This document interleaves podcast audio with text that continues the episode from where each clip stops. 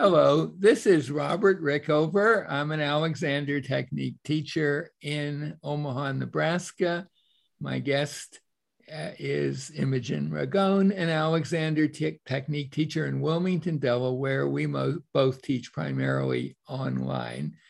And we're this will be the initial podcast in a series of taking a specific usually very short Alexander technique quote uh, and breaking it down a little bit and, and seeing what are some, some of its implications.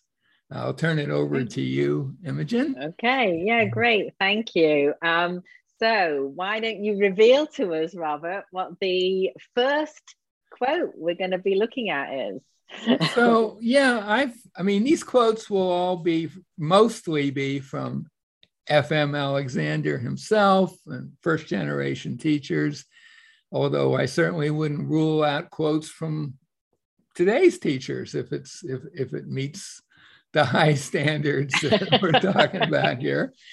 Uh, the first quote is from a, a lady named Margaret Goldie, who many many uh, Alexander teachers have probably heard a little bit about, but don't know a lot about.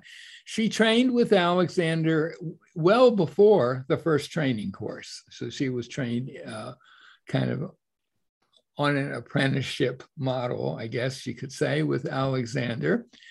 And she was someone who was very close to him. Uh, they, and she continued teaching for many years in London after he died. I, I, I meant to look it up. Alexander died in 1955, and she was teaching. I'm sure into the I know into the 80s, and I think into the 90s even. I'm not mm-hmm. sure, but for many many years, and she was not part of the club. She did not have a training course, and she was quite critical of some of the training courses that were out there, and her basic I think her basic beef with the other teachers is they weren't teaching inhibition the way she thought they should. Hmm. I think that's a fair assessment. And the partic- yeah, yeah, I, the, the, quote, the quote, and the quote itself, the quote itself. Here it is. If um, if I ask you not to do something, there's no way that you can do it right. Now, I've seen a number of reactions to that quote, and one of them is, oh my God, it's just another old Alexander teacher dissing her students and we and judging. And we don't need that. It's like a cranky old lady saying something that's well, you can't, you can never do it right. What kind of loser are you, right? um, but I believe that that totally misses the point of the quote. I very just, much so. Just it is a bit of a mind twister. It is. If, very... if I ask you not to do something, there's no way you can do it right. What I hear mm-hmm. is that she's that's good because you don't want people trying to do something right because uh-huh. that's am I on that the same sort of first, lines? So I, I, gotta say, oh, I'm, quote, I'm at the first level of understanding. First, yeah. so I want to say that this quote has been circulating in my brain for the last year or so. And I keep coming back to it and I keep thinking, well, there's a whole nother nuance here. But your first take on it, mm-hmm. you can't do it right, implies also you can't really do it wrong, no judgment. You don't have to worry about being right. Yeah. Mm-hmm. Right. That's yeah. That was my very first take on it. And um, I thought that's a very liberating quote. You don't have to worry about being right but but I think I'm not sure that is exactly the she might have had that message in mind. I think on further reflection, she was trying to make the point if you if I ask you not to do something, then if you do something even a little bit, you're not doing it right. No doing. Ah, right. Because now, if, it didn't may not have been in her mind, but she was very big on non-doing. I mean, that was mm-hmm. like a huge theme, theme on her part. But so it's one way of saying really what you, if you want to self direct in a useful way, it's got to be just a, a, thought. And if you start sticking some doing in there, and we've talked about this several times, mm-hmm. that that's gonna that's gonna take away a, most maybe or a good part of the power of that direction may take it all away. That she's just saying, no doing, period. So that's maybe, I would put that as like the second level of my understanding. Uh oh. But How there's more. there's more. So, I'm, you know, thinking about it some more, it raises the quote itself raises a question, which is why would an Alexander teacher say to a student, why would an Alexander teacher ever ask a student not to do something? And what is it that they might ask the student not to do? Any thoughts on that? You're an Alexander I, teacher. I wouldn't. to me, it relates to what you were saying before. I'd ask them not to, not to do the direction, the thinking, just uh-huh. see if they can leave it alone and it simply be a thought. Of course, but it's what, not that. Is that what? Well, you're I'm, getting I'm at something more differently. I have a sort of a different train of thought because I'm thinking, well, well in my teaching, I don't know that I've ever said to a student, "Don't do that."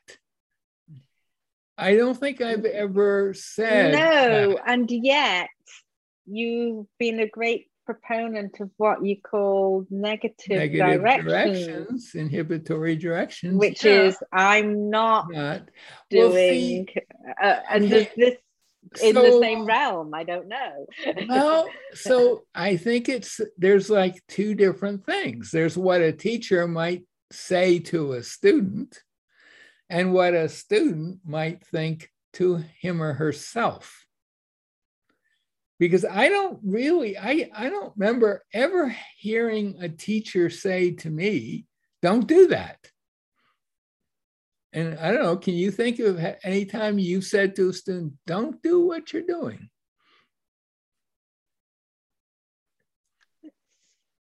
Possible, I suppose. I can't think of an if You can't, yeah, it, it, um, it just isn't, I don't think that's part of most Alexander teaching by anybody, really. And I think that she's saying that. She's saying, well, if I tell you not to do something, da da da, I think she's saying, let's just go outside of the realm of Alexander teaching.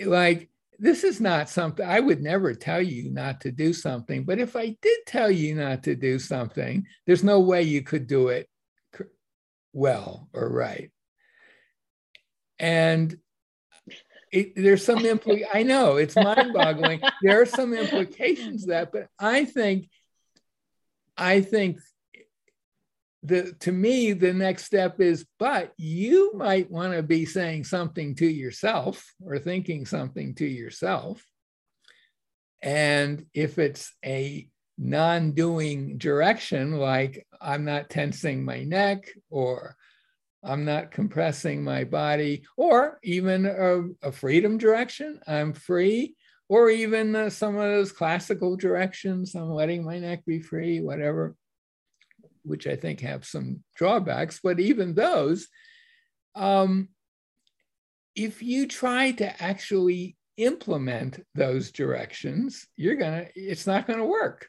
for the kind of we've talked about, you know, front part of the brain delivers the message, but the rest of the body implements it. And the, the, the part that comes up with the message is pretty incapable of doing the kind of micromanaging that would be required to actually implement the, these directions. So it could be that that's what she's getting at. You know, that's a possibility. Um, and I had is there other... another level, or are we at the pinnacle of your understanding sure so far? Well, I, I, actually don't know what.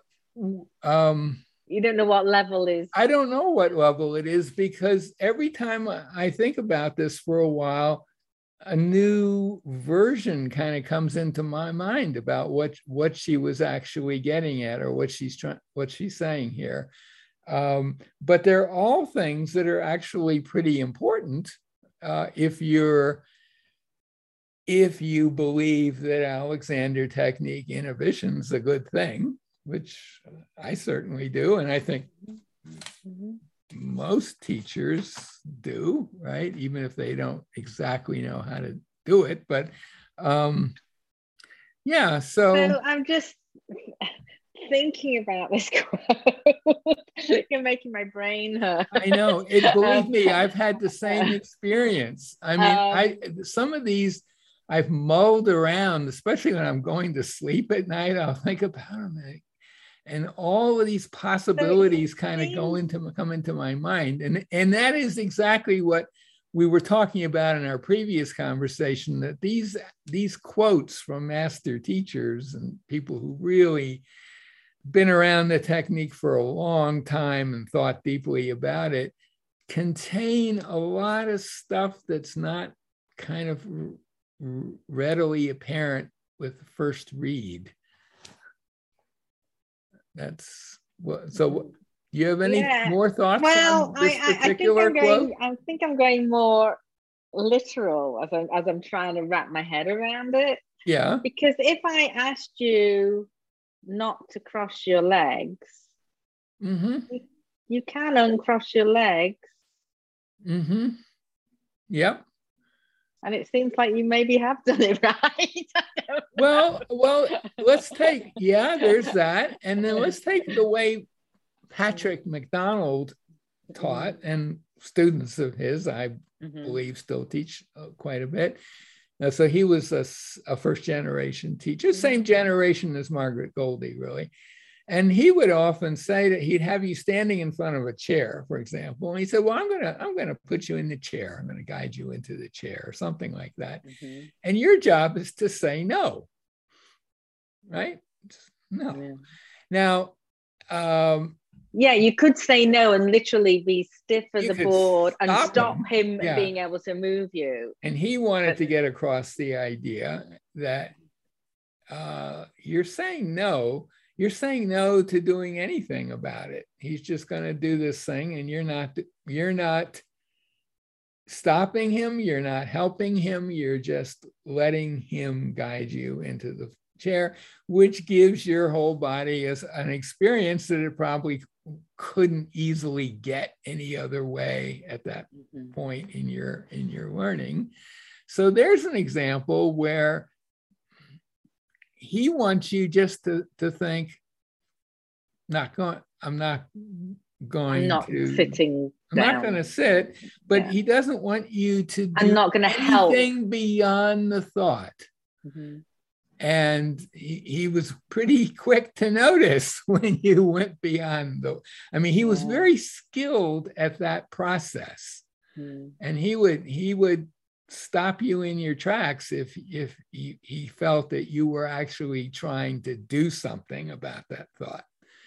So that that would be i think an example of the of i think probably margaret goldie. I don't i don't know what her relationship with mcdonald was but she probably would have seen oh that's that's a clever little technique he's using to get across this idea of non doing. Yeah, I don't think it's the way she taught, particularly mm-hmm. from what I know, but so there's that.